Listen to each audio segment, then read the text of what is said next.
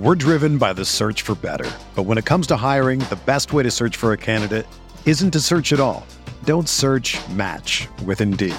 Indeed is your matching and hiring platform with over 350 million global monthly visitors, according to Indeed data, and a matching engine that helps you find quality candidates fast.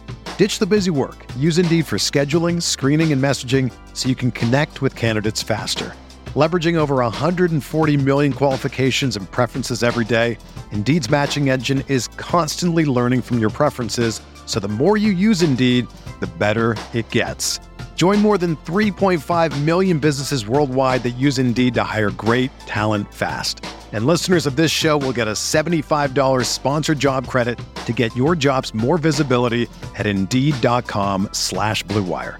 Just go to Indeed.com slash BlueWire right now and support our show by saying that you heard about Indeed on this podcast. That's Indeed.com slash BlueWire. Terms and conditions apply. Need to hire? You need Indeed. Welcome on in. This is the RotoWire Fantasy Football Podcast for Wednesday, June 7th. John McKechnie, Mario Puig hanging out with you. We've got a lot to get to today on the show. We're going to get into the latest with DeAndre Hopkins. We're going to get into some roundtable rankings here at RotoWire. Mario was an entrant in that. He's a combatant in the cage match that is the RotoWire PPR rankings. Also, going to get some ADP buy or sell over on underdogs. So, a lot to get to here. Let's start the show.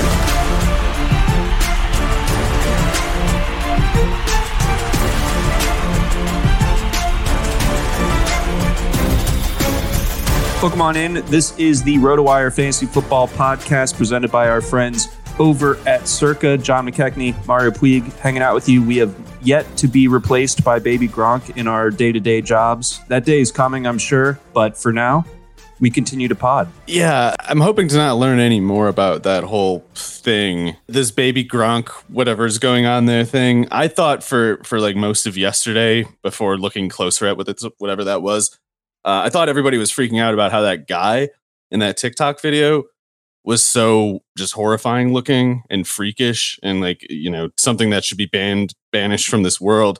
And I was like, oh, that that's uh, his name must be Baby Gronk or something. Uh, but so yeah, the, the that was bad, and then it, to learn like there's also this like uh, borderline like child abuse kind of storyline going with it. I was like, oh wow, that is bad too. Um, but yeah, I, I still think the, the the guy is worse.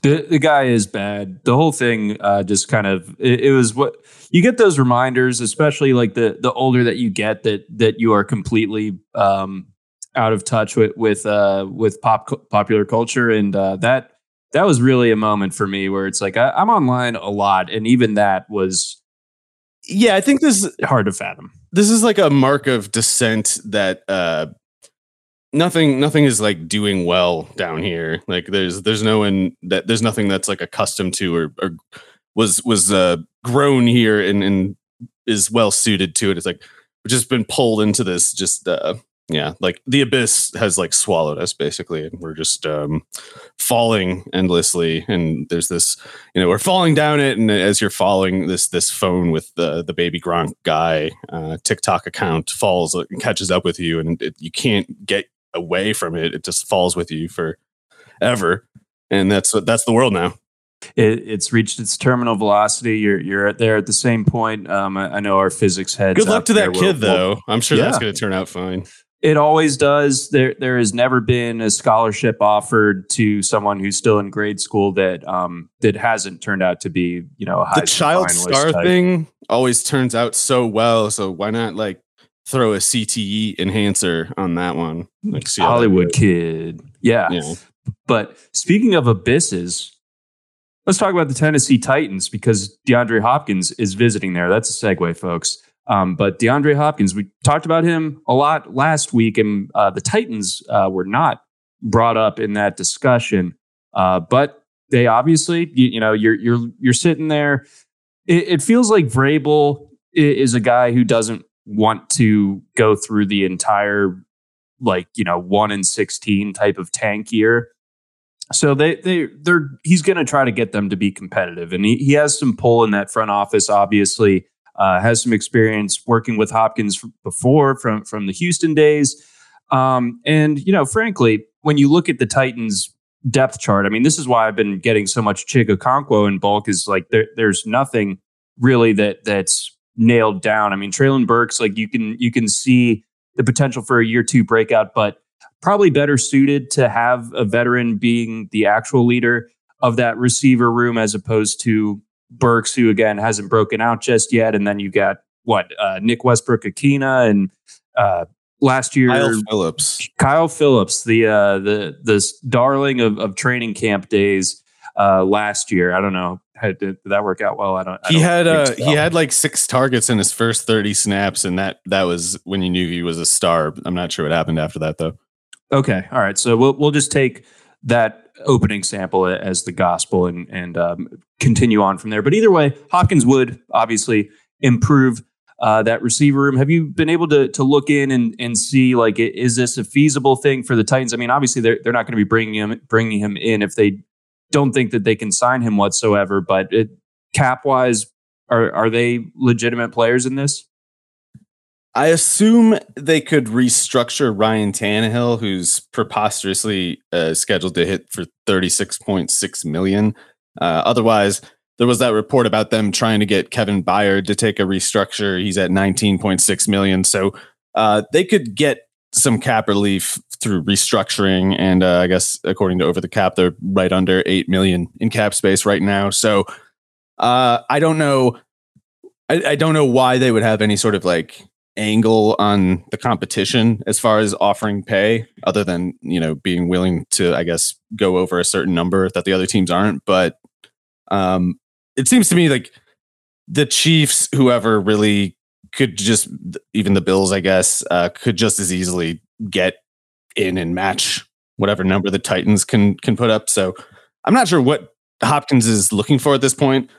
Uh, it's possible that the the Chiefs and the Bills, and you know, pretty much therefore everyone are not offering all that much money, which is weird to me. At least not in the Bills' case. I, I to be fair, I think in the Bills' case, it, it would be smart to kind of not really pursue Hopkins, in my opinion. But the the Chiefs, it's like, come on, you have Pat Mahomes. If you if you have DeAndre Hopkins available, even if it's like at the end of his career, just sign him. You know, just just sign because you, you have the cap space. Do you not? Just sign him. And uh, they seem to be instead doing this thing where they're like, aha, actually, it, it's it's uh the the returns on projected wins over replacement start to dwindle after uh, twelve million dollars annual expense and it's like something like that and it's like stop it. You have mahomes here. While you have mahomes have players like DeAndre Hopkins on the team too. It's simple as that. Just just just choose to have players like DeAndre Hopkins on your team if you can make it if it is as simple as that choice and, and it is right now. So uh, the bills i understand them not putting up money. The chiefs i don't understand. And uh, it looks like hopkins might kind of like kind of go uh, you know, in theory, some sort of competition angle of like, you know, he, he's not going to sign with some team that he thinks is going to go one in 16 this year.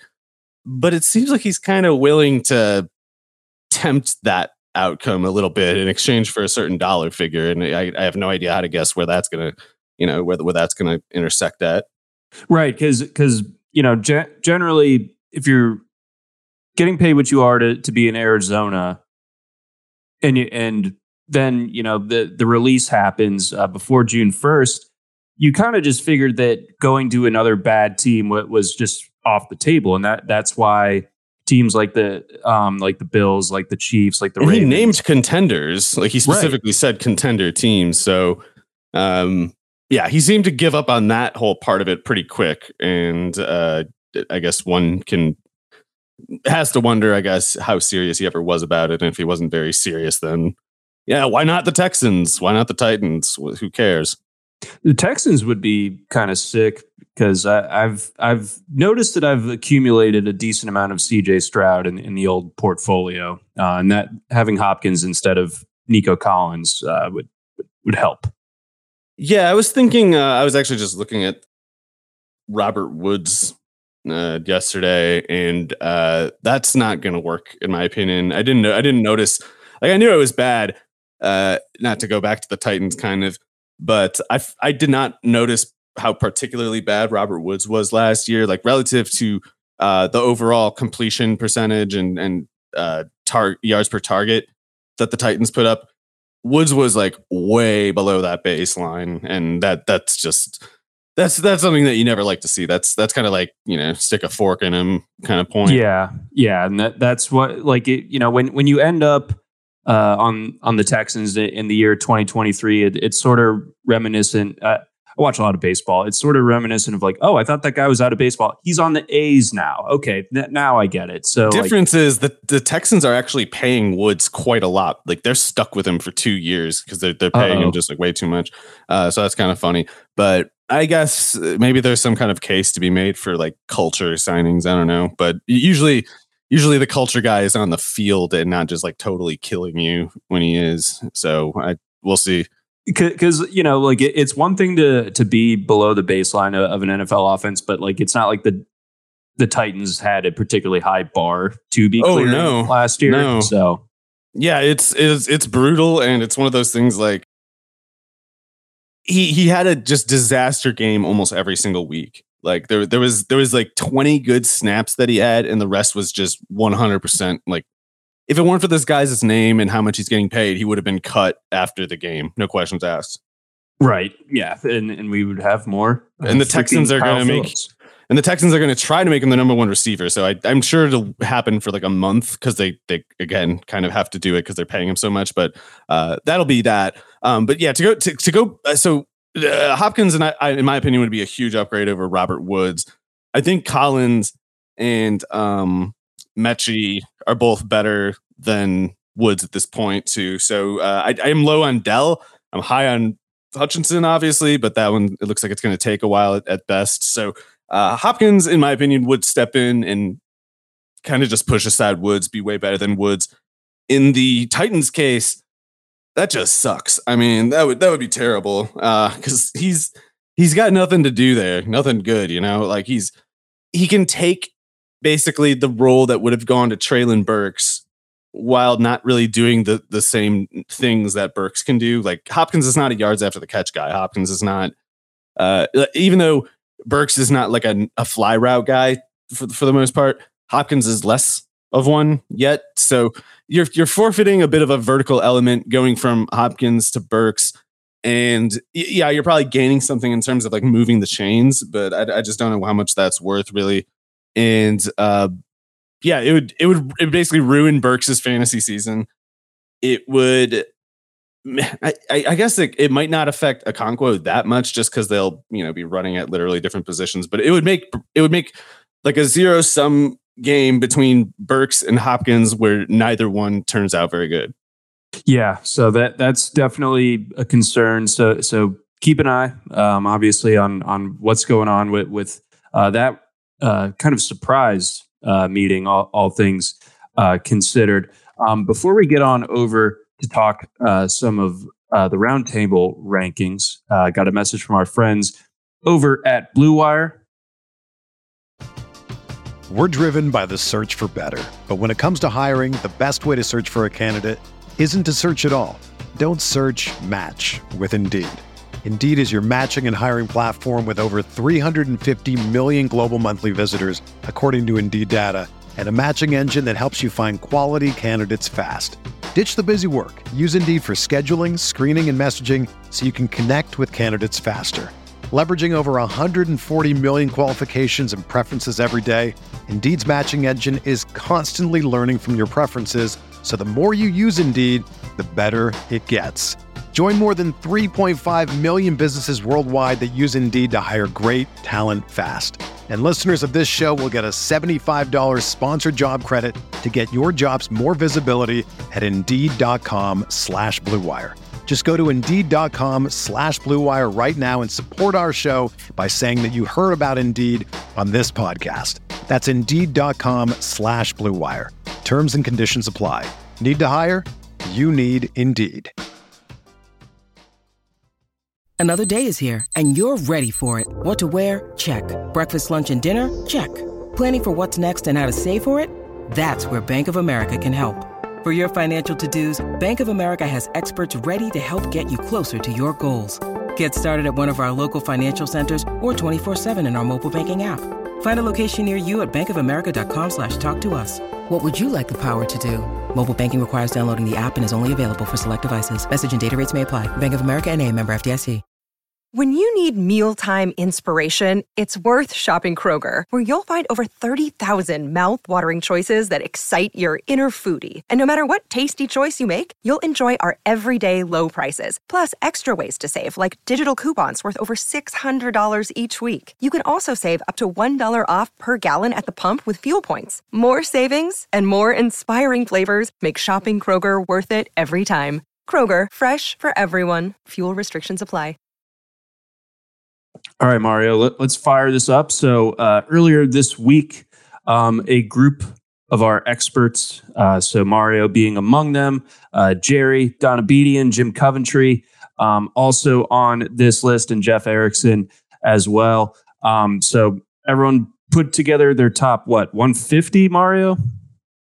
Yeah, it actually entailed us making a top 300 to account for every possible uh, player. You know, some some of them uh, like it's like runoff voting kind of thing, but from the bottom up. Uh, so yeah, we had to we had to go way over 150, even though with with displays on the site is 150. Okay, so that yeah that that's so that's a, a heavy lift that that uh, each of you guys did, um, and I, I want to kick things off. I've been I've been starting to get more Chargers exposure. I definitely have a, a, a lot more Chargers over on DraftKings than, than I do on on Underdog at least thus far. And I, I find myself getting Mike Williams. I, I like where he's going at, at, ADP over on Underdog and, and on DraftKings. Um, but I noticed that there was a, a, decent spread, not not just with with you having him ranked the highest, but um, with him also being ranked 72nd by by one of uh, our rankers as well. Um, so composite uh, ranking of 47, but you have Mike Williams just inside uh, the top two rounds at at uh, 23rd overall. So your thoughts or your uh, reasoning there? So I have Williams ahead of Keenan Allen, and I, I think Williams kind of took over Keenan Allen's perch last year. I know they run from different uh, positions in the offense, but Williams had 93 targets on 680 snaps last year. So that was even more, uh, that's like a, a, better rate yet than 129 on 851 the prior year. So we got two years of really rapid per snap target rates with Williams, and we got him putting up 8.9 yards per target two years ago, 9.6 last year in a season where Herbert really struggled with his peripherals. Like uh, Herbert, uh, so that, that, here, let me just pull this up here. Uh, what I was talking about with Robert Woods and his per target numbers relative to the Titans baseline being so awful, being so much worse than their already bad uh, team baseline. With Mike Williams, it was the total opposite last year. Like he, so they caught uh, 70.6% of their targets at 7.0 yards per target. And Mike Williams caught slightly less of the team baseline and catch percentage, but still very high, over two thirds at 67.7. And the yards per target was 9.6. So 2.6 more yards per target than the team baseline easily accounts for being uh, three percentage points less than the catch rate, especially since his catch rate was again very high, uh, just in, in general at over two thirds. So uh, he he basically was playing great last year. And I think if he hadn't gotten hurt, he would be going in the first two rounds in a lot of drafts, especially like on DraftKings best ball, where the you know, three receiver PPR kind of stuff uh, he's he's like a candidate to be a top five receiver in a format like that. And that's even if you don't project any uh, better luck with touchdowns, which I, you know, I, I don't know what I really think of Williams. I don't think Williams is that great or anything, but I think he can do better than four touchdowns and 63 catches like last year. So, admittedly, the durability has not been great. And the, there's a plenty good case a person could make. Like, you know, you shouldn't be projecting him staying healthy. He never has.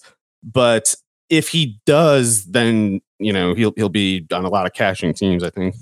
Yeah, exactly. And and you know with best ball, uh, you know you you're collecting his weeks where he qualifies for your starting lineup, and if he does that, you know, twelve to fourteen times, then you know you you've done well. And you know if uh, you know if injuries kind of wipe him out for for a couple of the of those other weeks, notwithstanding, then you know so be it. You just you know draft accordingly. You you know that uh, there's a bit of durability risk, but the upside is huge. And I, I think, I guess I, I, wanted to know if, if this was a statement on your thoughts of the Chargers offense as a whole taking a step forward this year in, in light of uh, Kellen Moore coming in? Well, it's honestly not something that I've factored into the rankings at all, but it, it would not turn for the worse if I had, you know, it's not like I would lower, if anything, I would raise Williams. I might raise all of them really, but I, I guess, you know, if I had to think about the difference between Lombardi and Kellen Moore and what that means for the structure of the Chargers offense and, you know, how the, how that distributes the usage for the players within that structure. I think that might sooner help Williams than hurt him. I think it would hurt Keenan Allen the most because Keenan Allen, while very good, you know, extremely good at what he does, what he's been doing, they've given some of his usage, usage, I think, out of kind of like a desperate necessity. Like they kind of, uh, Herbert would have so many of these games where he's throwing like 47 passes for 230 yards. And Allen in those games would have like, you know, 14 targets for 58 yards on 11 catches and stuff like that. And that's like him doing a good job in bad circumstances. But Kellen Moore could could change the circumstances and put like just put put a better, more sensible arrangement on the field. And it's like if the Chargers had their first or second choice, if, if they had more ability to dictate on offense, would they have thrown those same 14 targets to Keenan Allen in that scenario? I, I don't really think so. So uh, I don't think I don't think like I don't think Mike Williams is like some kind of alpha receiver or anything, but Keenan Allen being at the point in his career that he is, I think just kind of sets up just uh, just the you know general way careers tend to go uh, at the points in time that these two respectively are at. It just seems to me like Williams is going to take the lead there, and if Kellen Moore is throwing more downfield, which he almost necessarily has to, I don't think you could throw more underneath than Lombardi did. Uh, if it's going downfield, I think that almost categorically is at the expense of Allen and maybe Ekeler a little bit even. I, I think so too. Like uh, I could see Ekeler's target share getting trimmed a little bit. He's obviously going to still be very effective on, on the per target basis, but I think a healthy offense, especially one with Justin Herbert at the helm, it needs to push the ball down the field. Yeah, it's absurd. Like he's a top three downfield passer who does it less than anyone or had been under Lombardi. It's like that's that's just one of those things. Like he, there is no defense. Whatever whatever justification, whatever excuse you think you have, it doesn't work. You're just being like stubbornly ridiculous. Throw the ball downfield.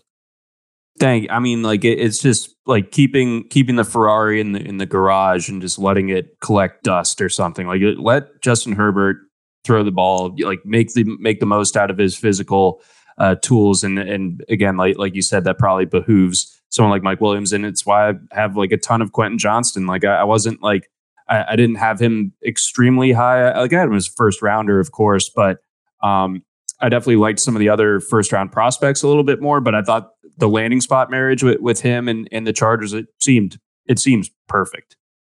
Yeah, I think they'll make things harder on themselves the longer they try to, or the more time they try to take to implement Quentin Johnston. Like they should just put Palmer on the bench like day one. Just don't even don't even really don't make this look like a competition. It need not be. Just just put Palmer on the bench. That's where he belongs.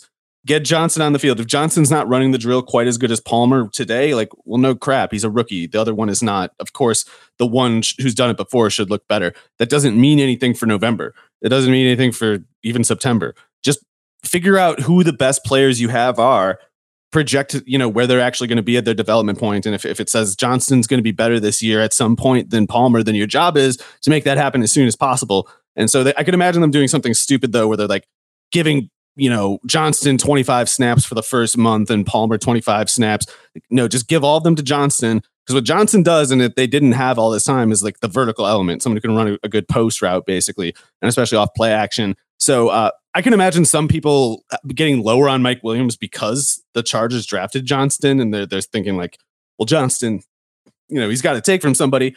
Might be Williams, and I get it, but I think because he'll operate at a different depth of the field, it's not going to work quite that way. And and like you were speaking before about how the the overall health of the Chargers offense clearly wasn't very good it had to do, I think, with like the, not having the balance, not having the ability to, to to get usage in that part of the field where Johnston specifically can run, where they specifically couldn't before. So to me, it's it's like Johnston. There's a chance that he could take from Williams, but to me, that unhealthy usage was more so with uh, not not so unhealthy with Allen, but more than it should have been uh, more than it should have been with Ekeler, and especially Palmer and especially Everett. And they, they also had a bunch of targets going to like to DeAndre Carter last year. Just all these wasted like Michael Bandy. There's there's plenty of room for for for Johnston to make an impact and, and for Williams to maintain his momentum. I think. Yeah, no, I, I completely agree. Like the some of the cats that are running out there last year, like I, in a very deep league, I, I, started DeAndre Carter like more than once. Um, so and that was like that was their good one. You know, they they really were putting out Bandy and like Jason Moore. Unbelievable how how bad that uh what's a Telesco that GM for the Chargers that to, to not accidentally find better backup receivers than that over like seven years or whatever it's been. Just just wild. Give that man an extension. Tommy T. Um, let's stick with receivers. Uh, let, us go uh, to the team that the Chargers wilted against in the postseason last year. That's the Jacksonville Jaguars. You have Calvin Ridley. Calvin Ridley up at 16. No one else has him higher than 36. Explain. Uh, I suppose that what I'm not doing, that everyone else is doing, is is exercising some caution over both the time off from the suspension and the the technical uncertainty of going to a new team. And to me, it's just that uh, sure it's a new team, but if the old team is you know end phase Matt Ryan uh, just totally in the tank Falcons as they were, I, I just can't see that as it's only possibly a positive to me. And then, as it were, I think it's actually a big positive. I think a player like Calvin Ridley teaming up with a player like Trevor Lawrence is the kind of um it's like an inevitable sort of thing at that point where they don't need to have their 99th percentile outcome to still be one of the best quarterback receiver tandems in the league. And so it's to me, it's as simple as that. And uh, I, like I was, a, I'm a Christian Kirk advocate. You know, I, thought uh, like I, I, hate everything Trent Baalke does, but I was defending that Christian Kirk signing. Uh, I, I, I still think it was a good signing. As much as I thought Kirk was was underrated last year, there's no contest at all to me about who's better between the two. It's it's it's Ridley clearly, and again, I say that as someone who was who was higher on Kirk last year than most people were. So, uh, I think where this is all headed to me is the Jags' offense is going to be really good, and Trevor Lawrence is going to be awesome. Uh, I think Zay Jones still goes at a pretty affordable price. Evan Engram goes at an affordable price. But Calvin Ridley will be their clear wide receiver one. Like I think he's going over 1,300 yards no questions asked. I don't I don't even think that's like an aggressive projection for him.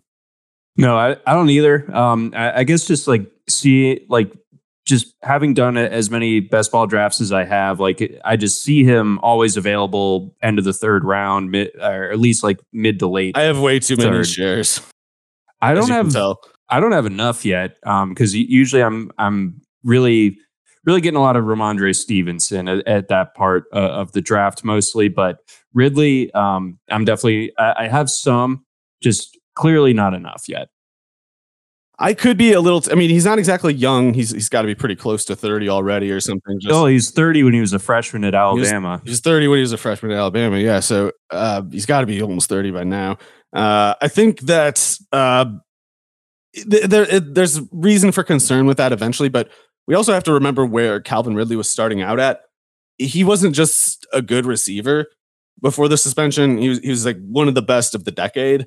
And it, I know it's not easy to appreciate, especially since he's had all this time off. But basically, with Ridley, the, the reason you knew he was unique was because of not just the targets per snap that he would draw, but how he would draw targets per snap at high average depth of target. Like he'd be he'd be drawing as many targets per snap as like you know, like Amon-Ra St. Brown or somebody like that at like six and a half average depth of target. He'd be drawing that same target rate at like 14 yards depth of target. So he'd be drawing these pretty difficult routes and still be getting open, uh, you know, about as fast as Julio Jones was running whatever he was on the other side of the field.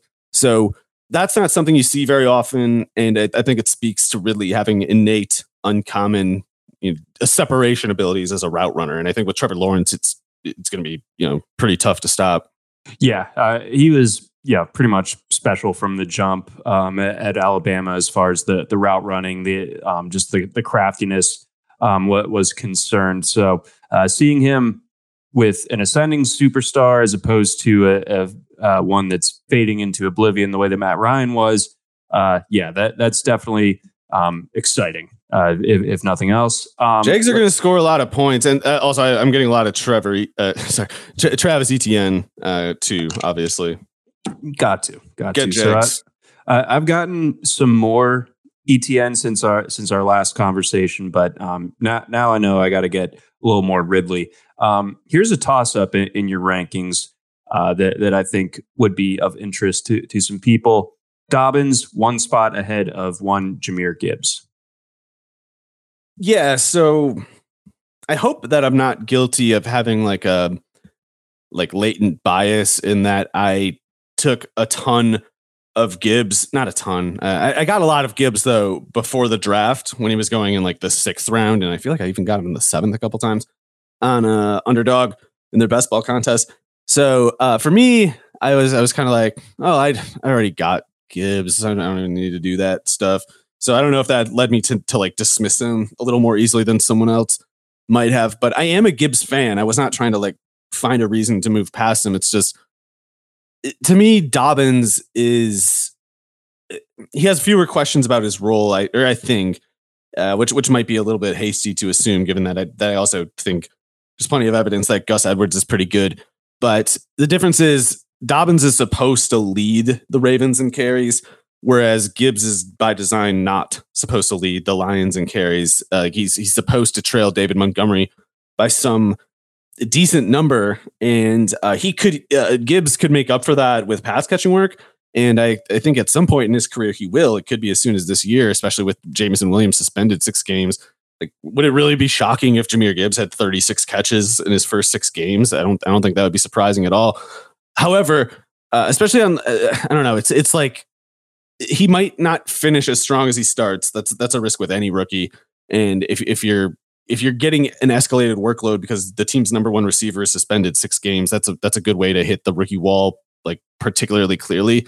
So uh, I don't, in any case, consider it possible for for uh, Gibbs to sort of lead. It's possible, but not likely. I think that he leads the Lions in rushing yardage. Um, whereas Dobbins, I would project to you know easily have more than Lamar even at this point, especially because I don't think they're going to run Lamar quite as much as they used to. And Dobbins to me is like a top eight running back talent. I don't know where I would put Gibbs. He's a different kind of player entirely, so it's not so easy to compare them. But I don't necessarily have Gibbs ranked higher overall, like in my head, uh, than I do Dobbins. Like I just I think Dobbins is clearly a, a really uncommon sort of talent, like a the kind of running back who could be top five over a 10 year span, something like that. And uh, that's that's a unique category to me that I think a lot of people don't recognize Dobbins for. And I, I think it's a mistake. I think Dobbins, uh, I think that they're part of the reason why uh, the, the ADP has been rather low on him and, and, hasn't really moved a lot is I think just, it's going up know, a little bit by the way I, I like a, I feel like I I'm having to actually look for him early in drafts. Like I get, to, I used to get to the sixth round and just be like, time to take Dobbins, and like I, I, pretty much always would. And now I'm like, where the hell is Dobbins? Oh my god, someone took him at fifty. Yeah, that's true. He he does go in the in the uh, the fifties now. So now, now you kind of have this nice little cluster where like you have Mixon, you have Dobbins, you have Miles Sanders, like all those guys uh, that I'm comfortable taking, especially at that that stage of the draft. But um, my point on Dobbins was I, I think that there there's some sour grapes from the people that were overly optimistic about his return last year. And then it goes poorly once he comes back in week three, sits out for another, what, like six games. And then over the final stretch of the regular season and the postseason, he averaged 6.6 yards per carry with a couple of 120 yard games in there against both both the Steelers and uh, the Browns in both of those, and neither of those were, he eclipsed 15 uh, carries. Yeah, he didn't look like himself either. So uh, he's at like 80% and still putting up over five and a half yards per carry. I, I don't know how he does that if not for just uh, maybe there was some kind of, you know, fluky, not luck exactly would you call it, given how bad the circumstances were. But maybe, maybe that same scenario, he, he averages more like 4.5 yards per carry in that same sample. But fine. Like he, he clearly wasn't himself. And I don't know how he produces like he did last year, unless it's just further evidence that he's clearly a, a, an uncommonly good runner. Like I, I don't know. I don't. I feel like I feel like Dobbins hasn't had enough extended exposure and doesn't so easily uh, resemble somebody established for people to kind of like see it with him the way they should. But I, I really do think that if people just watched him more, they would start to kind of just chatter about like, oh, hey, I didn't know he could do stuff like that. And it's like, yeah, you've you've basically forgotten who he was or like never looked in the first place, so you never learned in the first place. Uh, but if he stays healthy, everyone's going to know. Yeah, I, I think so as well. I think that offense is going to reach a much better level uh, th- this coming season, and and I'm I am sold that that Dobbins really is, um, you know, a, a one of the better just pure running back talents in the league. And now that he's a, another year removed from from the knee injury, um, and it, again showed that flourish at the end of last year that he still has that in the tank, and maybe there's room for more. Um, and I think the offensive line is looking good going into this year. Ronnie Stanley, Stanley, hopefully being uh, a little bit closer to his All Pro form. Uh, you got I don't know, uh, you got Kevin Zeitler, you got uh, Linderbaum. So things should be better as far as that that entire offense in general. And uh, yeah, I feel like it's just a little bit undersold on Dobbins right now, but I, I do agree with you uh, that that I like him over Gibbs uh, this year straight up. Uh, before we get on to our next uh, group of rankings, uh, we're going to get to a couple of tight ends here. We got a message from our friends over at Circa. The ultimate fantasy football draft can only take place in Las Vegas. Circa Resort and Casino wants to bring your whole league to Vegas with the ultimate fantasy football experience giveaway. Bring your 12 person league for a two night stay at Circa Resort and have your draft at a cabana at Stadium Swim. Plus, limo transportation to and from the airport, a welcome party at Legacy Club, a booth at the world's largest sports book, and more. A prize package valued at over eight $1,000. There's no better place to draft than Circa. 21 and up, go to circalasvegas.com for more information. Again, that's circalasvegas.com for more information. Go ahead, get yourself that ultimate fantasy football draft. All right, Mario.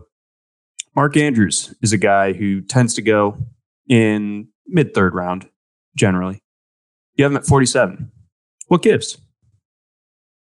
Well, I think as much as I, I do believe that Andrews is really good, I also think that his usage share, his target share of the Baltimore offense was slightly informed by uh, just an unhealthy structure that Greg Roman had built that kind of created a bit of a funnel toward that sort of big slot tight end position that Andrews would play when he was healthy. And then when you saw Andrews get hurt, there were a couple times that Likely plugged into the exact role. And this is the, in any other game, Likely, uh, or almost all other games where Andrews was healthy, Likely could not do anything at all. And then when Andrews left the field, it was just like pretty much same returns right there. Uh, that's not me saying Likely can do what Andrews can. I, I, actually think it's very much not the case. I think Andrews is like the real deal, and Likely is um, just kind of a backup. But I do think that there's going to be uh, instead of so much going to Andrews all the time to the point that he's like their wide receiver one, I think the wide receivers are going to play more like wide receivers in the Monken offense. And I don't know what to think of. I, I actually don't like either uh, the signing of Beckham or the draft pick of Zay Flowers. But I think Bateman's clearly really good. Uh, if he stays healthy, I think he's going wait. It's it's funny to me that he's going later than uh, Flowers in the ADP most places. Like Bateman is clearly a better player in my opinion. But um, anyway, and Flowers is already like it, is a classic Ravens thing, but Flowers like already like ha- has a small tweak. They wouldn't say what, but he's. Yeah, I mean, he'll probably be fine. I mean, it, anybody can get hurt, I guess, including Bateman coming back from the, the Frank thing. But it's it seems like he's okay. Uh, he's had more time to come back from it, for instance, than Marquise Brown did. Marquise Brown played 14 games his rookie year, so uh, anyway, I, I, think uh, so. You think back over the past three or four years or whatever, think of how many reps on the field were like Willie Snead or Demarcus Robinson or Miles Boykin. And like, those are plays where the ball is just not, or, or last year to Proche too. Oh my God. Uh, so like uh, there's these snaps where Lamar Jackson's dropping back to pass, but you basically know the ball is not going to those guys. It's, it's, not going to Andrews entirely out of forced necessity, but it's not entirely, you know, on the basis of merit either. Like because those other receivers just cannot draw a target. So no, there there are like multiple colleges running out better uh, receiving corps last year than the Ravens were. Yeah, or, or like the year Lamar won MVP, his number one receiver was Willie Snead. Like that's just insane. Uh, anyway, I think I think as much as that's a product partially of bad GM work too, that's also Roman having such a goofy set of uh, tasks in his offense that it's like it's like last year they had they had all off season to try to get whoever at receiver. Who cares? They get into the season after final cuts of the Raiders. They get Demarcus Robinson and just like install him as their their leading snap uh, recipient at receiver. Just like after like four days of practice, it's like there's no way that he really learned an offense as much as there's one stupid little thing he's supposed to do every snap, and uh, he's better at it than these other guys. And that's why he's on the field because the task is not to get open and draw a target. It's to do whatever stupid little thing Roman's play structure asked for. And so like that's that's what the, the, the distribution of targets would be based on. And now it won't be. Now it's going to be Monken with these like varied dynamic designs of how to free up all the pass catchers at all levels of the field. And um, I think Andrews could still come out to be their lead target guy. Uh, he he raked at Oklahoma before he raked at Baltimore, so it's not like he just got there and, and started benefiting from the system or anything. But before there was so much just forced dependency, and I, I don't see that anymore. So if, uh, particularly if Beckham and Bateman stay healthy, I think it'll be tough. Uh, on the other hand, maybe maybe Lamar Jackson throws for enough more yards than in past seasons that Andrews keeps the same volume, even though uh, he doesn't keep the same target share percentage. Uh, that that could be on the table, and maybe I was too quick to uh, skip that possibility. But I do think the share, the target share percentage, is going down for Andrews. Yeah, it, it probably needs to. Uh, like you said, there there was sort of a forced element slash like a, you know, the the Roman offense would, would you know deal a lot in, in, like deception, but it's just like okay, that's a fancy way of telling us that you're throwing it to Mark Andrews again. Like they're they're like the the end result. It was always the same trick. It just looked a little bit uh, different. Um, so there's a chasm between his 2021 and 2022 yards per target, almost nine in, in 21, and then it dropped down to seven and a half last year. And obviously, like some of that has to do with Tyler Huntley coming in, but if you had your druthers, this offense gets better as a whole uh, with the new system in place, a healthy Lamar Jackson. Could we see Mark Andrews have the the smaller target share, but the efficiency jump back up to you know around where it was two years ago? Yeah, that's usually the trade off. So particularly when you have so much reason to believe that the player in question is is good, which we do with Andrews, then if there is a decline in target rate, then it will likely be somewhat offset by improved yards per target and uh, I guess maybe even touchdown percentage, depending on kind of like what part of the field he's getting the targets compared to in the past. I don't know, but I, I'm not worried about Andrews having a bad year or anything. That's it's more like I don't have any shares of his in best ball because I always have to pass up some receiver who I just like can't bear to uh, eh, that that's just like me. I can't get over it at the time, and so I, I never end up with Andrews. But I wish I, you know, would at some point. I, om- I almost never get Andrews solo. Like if I'm going down that path, I'm double tapping Lamar and, and Mark Andrews. But like a, as like a solo that's getting entity. tougher to do, by the way. It is. Because Lamar, yeah, I don't know why. That. Like, what did people think was going to happen? Like, Lamar was going to sit out the season or like move to receiver or something. Like, it was uh, they, anyway, anyway, he's going up like two full rounds higher than he was before the draft. You could get him in like the late fifth, early sixth. I, I want to say even a couple times before the draft. And now I've seen him go in the third round a handful of times, which is where you you normally have to get Andrews. Right. So so again, that that makes that stack a little bit. Maybe the the ship um, has sailed on on being able to to pair uh, those two.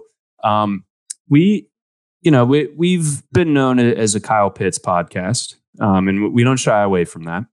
Um, but I've been interested to, to kind of hear your thoughts on him for this year. Obviously, last year didn't go particularly well, but he's still young, super talented. Offense hopefully will be better. We'll see under under Desmond Ridder. Um, but you ended up ranking Pitts at 51, so as an early fifth round uh, type of guy. I, no one else was like super far off from you. Um, that they just viewed him as more of a sixth round guy. Um, but have you been getting Pitts um, in the uh, in that particular range of the draft in the in the fifth? Um, and you know what what's sort of the the rationale, the expectation on him that this coming season? So I am still uh, kind of like you were hinting at. I'm still huge Pitts fan. I'm not dissuaded in the least. Uh, last year did not go like I hoped it would. That's that's certainly true. However, bad as it was, his peripheral indicators are still just unambiguously really good. And I know that that might be the kind of thing that that makes someone, you know, a more more film kind of based evaluator be like, what what the hell are you talking about? These, these, you're looking at your, you know, nerd calculators too much if you think that. It was awful. I saw it. It was terrible. And it's just one of those cases where I think you're just gonna have to trust me in the meantime, or, or really anyone who maybe baseball fans, baseball analysts can tell people with football how this works. It's like when when certain peripheral numbers stay, you know, the peripheral numbers that tend to have trade offs between each other. When they reach certain levels, uh, they they they have certain not certainties that come with them, but eventual likelihoods that come with them to the point that it's just exceedingly unlikely that uh you know that this that this predicted event never occurs and in this case with Kyle Pitts the predicted event kind of already happened. His rookie year was already insanely good. It's not like he needs to prove himself. He already has. But uh, the the result would have been an even better version of the rookie season. And specifically, I'm talking like the target rate per snap, uh, the air yardage per snap. Even I don't even know how this is possible. Maybe I should double check to make sure his route count is logging. Okay, all the routes, all the targets are being logged in the game log on his player page for the RotoWire uh, uh for Kyle Pitts' RotoWire RotoWire page. And even with just 6.0 yards per target, even with a catch rate of 47.5, which is insanely bad in both cases, especially the catch rate.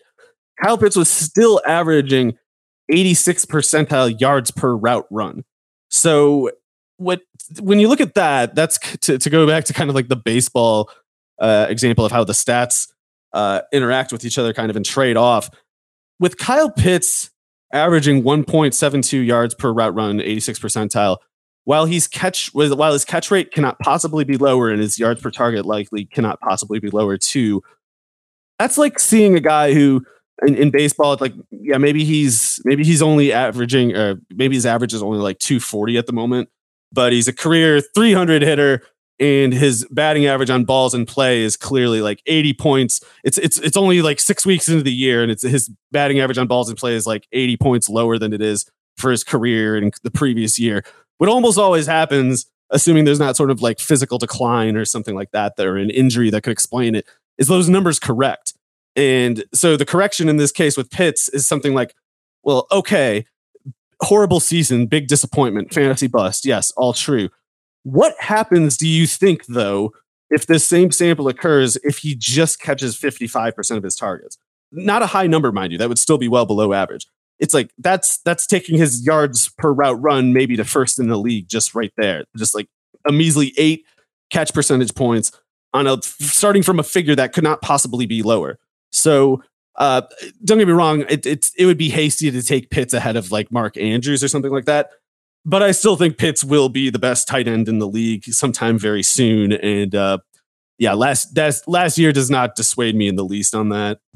Yeah, I'm, I'm basically like I'm not getting Hockenson, and I'm not really getting much. Hockenson's a trap. Hockenson yeah. such a trap. Yeah, so I feel like the the the in reality, like there, there's a chance that Pitts ends up as the number three tight end this year or something. Like it, I don't think that that's that crazy. And again, like it, we just need we need him to just incrementally get like a little bit better, which we, you know, talent skill wise, like we think is completely within that realm of possibility. And even if other stuff is going sideways. Maybe if Atlanta's offense like isn't perfect, like Pitts, he can do some, he can do things that you know pretty much no other tight end can.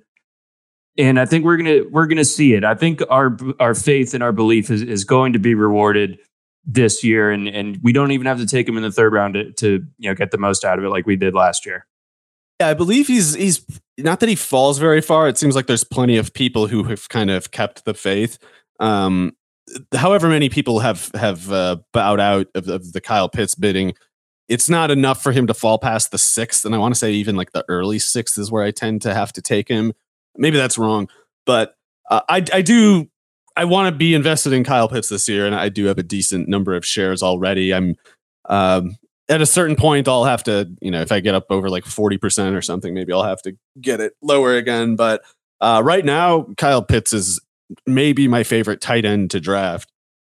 Yeah, I, I, like that call. And again, you know, like he he falls in the in this range where you know some of the other players, you know, you got your Michael Pittmans, you got Alexander Mattison went went. Uh, this was this was See, a that's such a drop too. off, don't you think? It's like why do you yes. like if, if I know Pitts is unlikely to be uh top two or three at tight end, but what are the odds that Pittman in an offense that might have like the fifth fewest pass attempts in the league? What are the odds of him being a top twenty receiver? It doesn't that doesn't seem likely to me. I don't know. Uh, Mattison could get a, t- a ton of work, so maybe maybe he would be the kind of player worth taking over uh, someone like Pitts. But it's like when I'm when I'm down to like, I feel like sometimes you got to choose between like Pitts and like the Diontae Johnsons of the draft. And it's like, why the hell? Why would I not take Pitts here? Well, that, that's actually a good uh, jumping off point. Um, let, us get to a couple of ADP buyer sells, just because uh, I feel like it, we've peppered uh, your rankings enough. We can always uh, come back to it uh, whenever uh, your updated version drops later this summer. Um, but couple uh, ADP buy, buy sells as we round out the show, and I do want to start with with Diontae Johnson. you wrote in your breakouts column about George Pickens. I, you know, just st- stamp of approval coming from me. You can see the the G behind me. I freaking love George Pickens, but um, when it comes to Diontae Johnson, I feel like just our our years on on uh, on media together. I, have just never been a Diontae Johnson guy. Um, but do you feel like last year, you know, our vindication uh, of him not actually being that good and being dependent on on on the offense uh, to to really produce? Do you think it bounces back a little bit this year to where you would take him at at, at his new ADP? Well, I do think he's more interesting now, now that he doesn't cost as much as he used to. But it's also looking worse for him than it used to. It was it was tough for me to hold uh, the hate line. Uh, oh yeah, there's John, when, tough when times. he was he had he had 313 targets in 31 games, and I'm you know that admittedly that had me sweating a little bit. I was like, man, that yards per target sure is low, and he sure does not catch many of those targets, but that's so many freaking targets. Oh crap, this isn't going to work for me.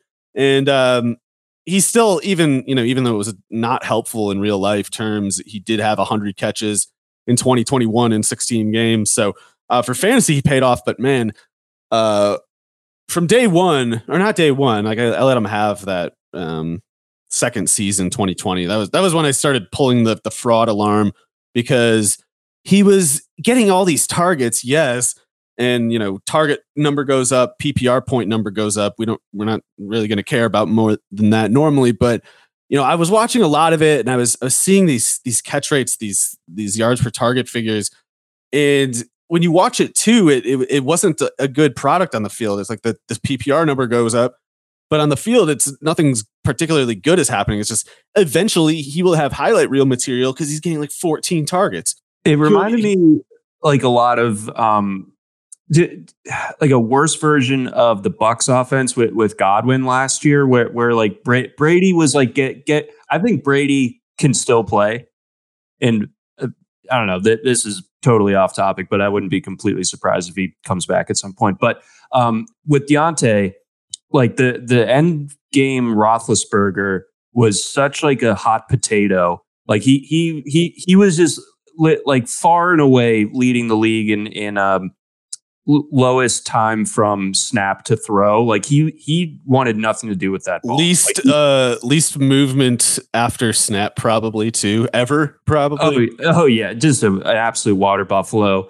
Uh, especially later on in his career, but you know Diontae Johnson basically just won the the the lottery ticket of being the yeah, guy just that, be chasing those knuckleballs right away. Yeah, yeah, he's just chasing those stupid knuckleball throws, and it would be the same every time Ben Roethlisberger before the snap saw single coverage on Diontae Johnson. He just catch that snap because he's never under center. He can't. He literally cannot take a snap and stand up successfully anymore. So he's yeah, like his pants will fly off. It'll be horrible. And so he's got to catch it out of the pistol. And he just does that one read, like just doing that one read, just, oh, it's single coverage on Diontae, knuckleball. And like, granted, a lot of those incomplete passes, even a lot of the drops that, that Diontae Johnson was credited with, were really difficult uh, hospital ball type plays. And so I'm not even really blaming him not just for the catch rate, let alone the drop rate specifically. That was that's when more people started kind of hating is when the drop rate metric was starting to stabilize, and it's like you didn't need to see the drop rate hit the red line or whatever to tell this wasn't working. You could tell it wasn't working in the first place because his catch rates were always lower than the team baseline, which was already unacceptably low. And so, which is just to say, yes, his usage was high, but it was unhealthy usage. It was usage that a bad offense does because it can't think of anything better to do. It's not good on its own. And so uh, introducing a player like Pickens is a really big problem for someone like Diontae Johnson, at least, you know, relative to his prior uh, per snap numbers. George Pickens is a problem because George Pickens is the real deal. And like Chris Godwin, too, is like, yeah, it was, it was an ugly offense. Unhealthy usage, I would even go so far as to say, but it was still above baseline and it was still it was still a, a, plus you know plus war kind of situation with Godwin. With Diontae Johnson, it was always just negative war, and it got a, it reached a low point obviously last year. Even I was shocked with 86 catches on 147 targets for 882 yards and no touchdowns. That's that's pretty insane. Um, with that said, though, uh, th- th- whereas you know in the other cases I was talking about how the, when you have like with Kyle Pitts, number X, number Y, if they stay at these thresholds then this third thing is likely to happen at some point. Someone could say, well, if you apply that reasoning with Diontae Johnson, then you, you must believe he's going to bounce back then this year because last year was a low point and you know the target rate was still high. He was so bad and he has been so bad for three years that this is clearly a case of overexposure. His usage, like it's happening, it's it's really happening, but it's not good that it's happening, and it's happening in such a way that the Steelers have reason when they're sitting around trying to figure out what went wrong they have reason now to conclude too many targets went to Diontae Johnson. We need to get that number lower. And that's true. They need to get that number lower. And if Diontae Johnson were deployed as what he pretty much should have been all along, which is to say, like a wide receiver two, maybe a wide receiver three, even, that target rate, when it goes down, his efficiency will improve. The, the catch rate and the yards per target will improve because he's not going to be overexposed, getting one target per 10 snaps but he will be overexposed if they're trying to do this thing where he's getting one every six and a half snaps or whatever. Yeah, it, it's just uh, too much. Just the the ultimate like empty calories. Um, yeah, for for fantasy pointless. essentially. So um, uh, uh, so I suppose final verdict for this one, even with the the decreased cost. I mean, Pickens, like you do kind of have to pick between the two of them, and I'm I'm taking Pickens every time. It's a little bit closer in PPR just because Pickens could have like 300 more yards than Diontae Johnson on 25 fewer catches. But uh, that's that's like a worst case kind of scenario, and it, it only makes them closer. Uh, whereas I, I, think in something like underdog, half point PPR, certainly in standard scoring, that one's not even close for me. I'd rather have Pickens because point blank projecting more yards and touchdowns with him. Yeah, no, I've full on as well. Um, let's see, how much Pickens do I? I'd have? much rather have like so Deont- uh, on uh, underdog. Diontae Johnson's going right after Jordan Addison. I do not want to be the, the, one with Diontae Johnson in that order is is the one holding a bag. Uh, nothing good in there either. I'd rather have Kadarius Toney at 70.4 at, than uh, Diontae Johnson at 70.3. Treylon Burks, particularly if DeAndre Hopkins does not sign uh, with the Titans, those three receivers are rounds and rounds ahead of Diontae Johnson for me. Yeah, I have a, a ton of Addison. Um, so in, in, that part of the draft, like I'm getting a lot of Addison Pickens. Uh, a little bit. That's later, your rookie Quentin of the Johnson. year, by the way. I, I, know it's. I guess all the heavy favorite is uh, is going to be on Bijan Robinson, but uh, I, man, if, if if there's a if there's a dark horse, it has to be Addison. He's he's so good. He's going to be awesome. I'm I'm loving it. I'm uh, we're going to Vegas in like a month, and gonna gonna try to plop down on that at the Circa Sportsbook. In fact, the world's largest. Um, according to the read. And and in my personal experience, I haven't seen a bigger one. So I don't need. It sounds true to me. Yeah, he's I mean, he's muy grande uh, over there. But uh, let's let's uh, get a couple more here. Um, let's go uh, maybe like the uh, Louis Vuitton version of Diontae Johnson. Uh, fancy. Is that good? He's oh, fancy. Good. He's fancy Diontae Johnson. Maybe. I, am not trying to trying to hate or, or you know influence this one way or the other, but Amon-Ra St. Brown is going 14th on, on underdog. Is that good?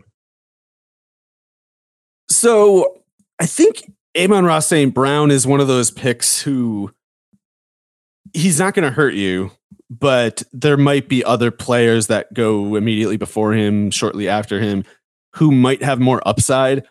And uh, I guess depending on like how your portfolio splits up, what your goal in the current draft in question might be, uh, you'll have to kind of grapple with what the theoretical trade-off of less upside for more security, what that means to you. Uh, as, as, far as that pick, I know I can safely say I prefer Garrett Wilson uh, with with Rodgers with the Jets. I prefer Chris Olave, but I do have Amon Ra ahead of probably Jaylen Waddle and with things with the Raiders, that's getting so creepy that even I'm starting to worry about Davante Adams. Now, I am too, which is really annoying because I thought I wouldn't have to do that. Like before, before this stuff about Jimmy Garoppolo's failed physical came out and just sort of the dumb way they handled the draft, I was like, well, we already saw it with Stidham. It'll be fine. How bad can it get? Now I'm now I'm opening up that case file again. Like, wait, how bad can it get?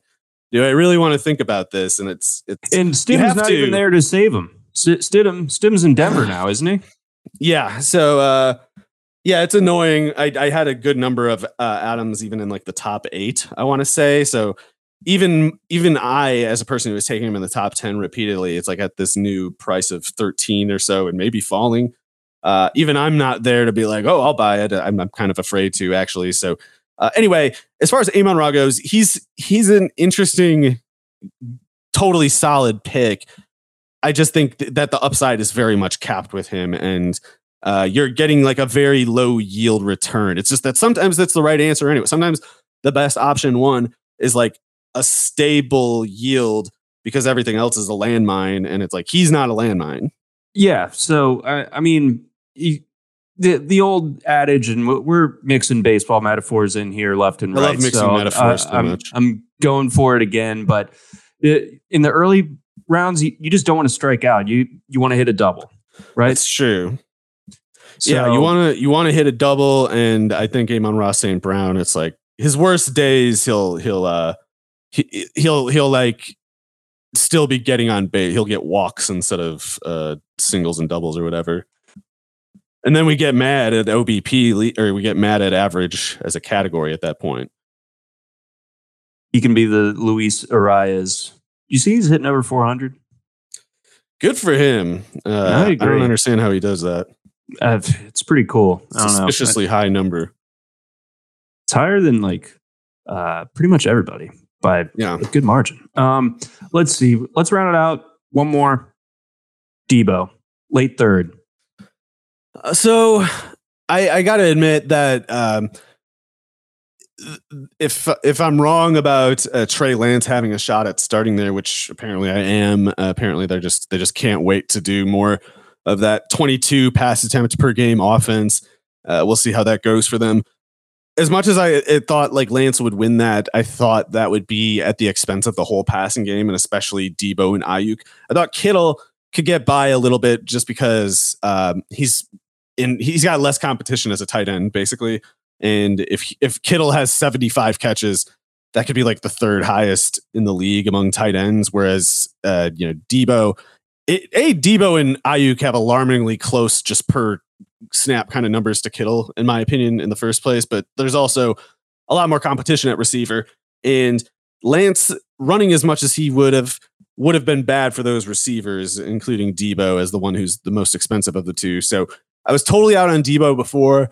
Uh, the more Purdy plays, the more uh, I don't know, probably like by at least Do like you take two. anything from this Sam Darnold stuff, or is it just Purdy can't throw? Uh, what is the what is the latest Sam Darnold stuff? Uh, I hope I'm not misattributing, but I feel like uh, Grant Cohn, who who writes and covers uh, the 49ers, um, you know, a lot of suggesting that you know Darnold's getting a lot of work with the ones.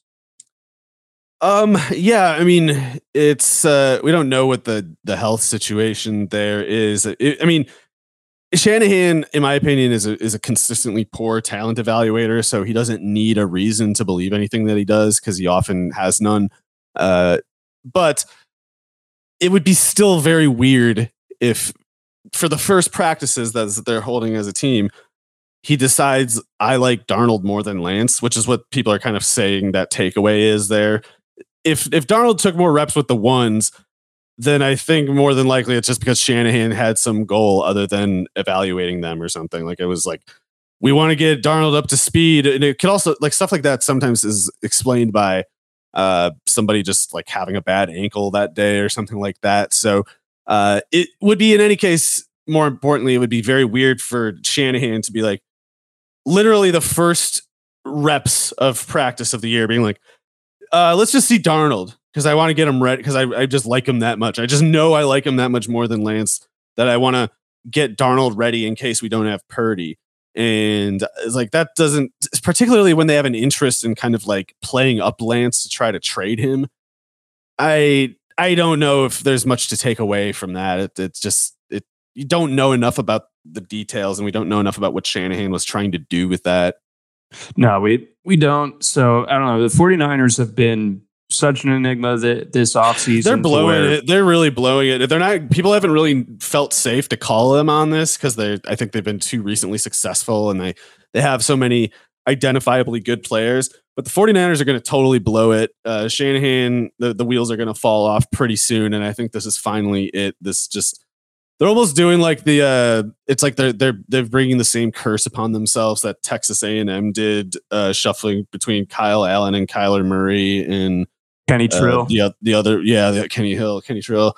Uh so it's it's just like you're you're shuffling the quarterbacks around to a basically like cynical extent. Like he's just you, you can tell they're they're like they're they're starting Purdy or they're saying they're going to start Purdy on the basis of how he did last year uh, almost as if like they can't be blamed that way if it goes wrong because like well look how much success he had. It's like do you really believe that he was so good that he dictated that success? And if so do you not feel the need to issue a, re- a retraction and apology for declaring Lance the starter over him in the preseason? Like if Purdy is so much better that you need not even have a competition about it now because it's so obvious what were you missing the first 3 months of the year?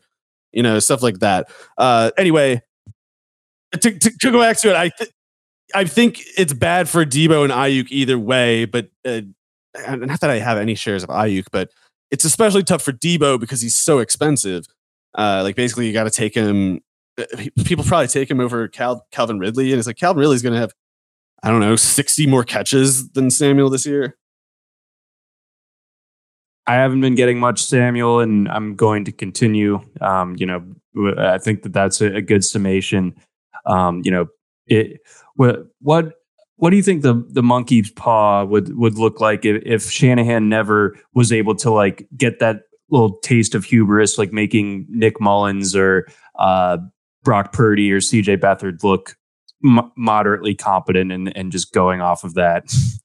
Well, he's. I, I, it's tough to know what Shanahan is thinking in general, but I, I really do think he's almost looking at this whole thing as just like, well, Purdy has those results. We can't be criticized if it goes wrong because like look at how look at how bailed out we are by like this evidence that we we have this that shields us.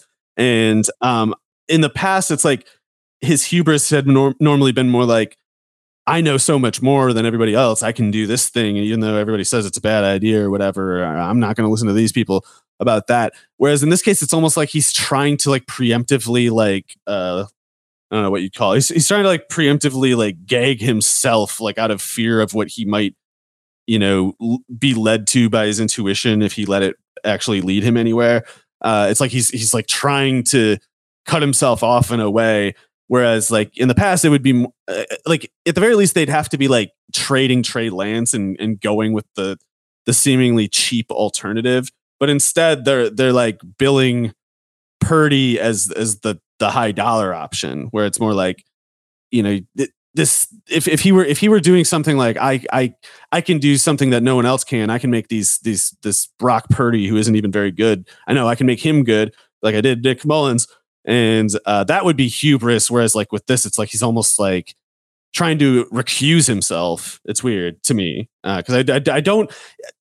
Part of why I initially was holding the faith with Trey Lance getting named starter was that I think there, as much as I, I have criticisms about his talent evaluation, there's there's obviously an enduring insight that Shanahan has, and like he he has the ability to anticipate football events in a way that he he must be able to correctly describe them after the fact too. Like he must be able to look at that tape of that Seattle game and go like, well, I know he had 300 yards and three touchdowns, but he probably should have had like seven. You know, like he he should be able to look at that tape and see that for that fact if he is as you know insightful as he is the rest of the time, which he is. But it's like in this case, is like the one time Shanahan's looking at that box score just as the box score and like taking no curiosity about the contents of the plays, which was T ball and Purdy still screwed up a bunch of times anyway. So um, anyway, I, I, I don't know whether it's like a you could say that if if Shanahan's like trying to defer to conventional wisdom by just sticking with Purdy, you could say that that marks like some sort of, uh, sign of growth with him. That like uh, old Shanahan would have defied conventional wisdom and gone with his you know uh, experimental uh, youngster quarterback instead, and like maybe he maybe he views it as a sign of growth to recuse himself from that temptation now. But I think it's wrong. I think uh, obviously, I think this because I think even freaking Darnold is better than Purdy. So uh, obviously, I'm I'm not uh, I, I'm I am the number one hater. It appears, even though I'm not like trying to be. just, you know, just sometimes it's the way it works out. You end up being a hater. Just how it is. The biggest one in the number world. one. Um, but yeah, no, that that's uh, it's a good little uh, breakdown, uh, psychoanalysis of uh, of one Kyle Shanahan and how it pertains. Figured him out. we did. We finally uh, we got to the bottom of it. But that's going to wrap it up for us here on on this edition of the RotoWire Fantasy Football Podcast. Big thanks to our sponsors over at Blue Wire. Big thanks to uh, our friends over at Circa. Uh, one last thing, Mario. O's and Brewers are playing this week. Uh, who you got uh, winning the rest of the series. Brewers took game one on Tuesday night. I haven't followed the Brewers that closely because I, I like rage quit after uh, Garrett Mitchell got hurt. But I'll say the Brewers because I I don't know enough to know why not. Okay. I will say that the Orioles take these next two, but they're a little road weary right now. They've been out in San Francisco. Now they're in Milwaukee. They're playing the Brewers AAA team. They ought to be able to win. They should, but they freaking blew it last night. Anyway, sign that we've gone on long enough. Thanks to our sponsors. Thanks for listening. We'll catch you next time.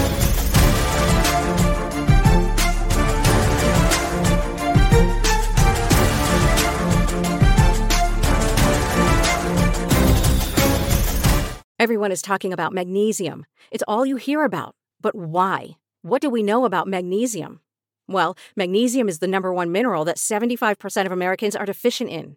If you are a woman over 35, magnesium will help you rediscover balance, energy, and vitality. Magnesium supports more than 300 enzymatic reactions in your body, including those involved in hormonal balance. From functional medicine doctors to mental well being and female hormone experts, we all know that magnesium is the one mineral to improve all aspects of well being and health. But which one? Magnesium Breakthrough from Bioptimizers, the trusted choice recommended by leading experts with seven best absorbed forms of magnesium to ensure your body receives the support it needs for overall well being. Go to bioptimizers.com slash balance today and use code BALANCE10 for 10% off. Support your journey to wellness at B-I-O-P-T-I-M-I-Z-E-R-S dot com forward slash balance. Magnesium Breakthrough from Bioptimizers, your foundation to optimal health and vitality.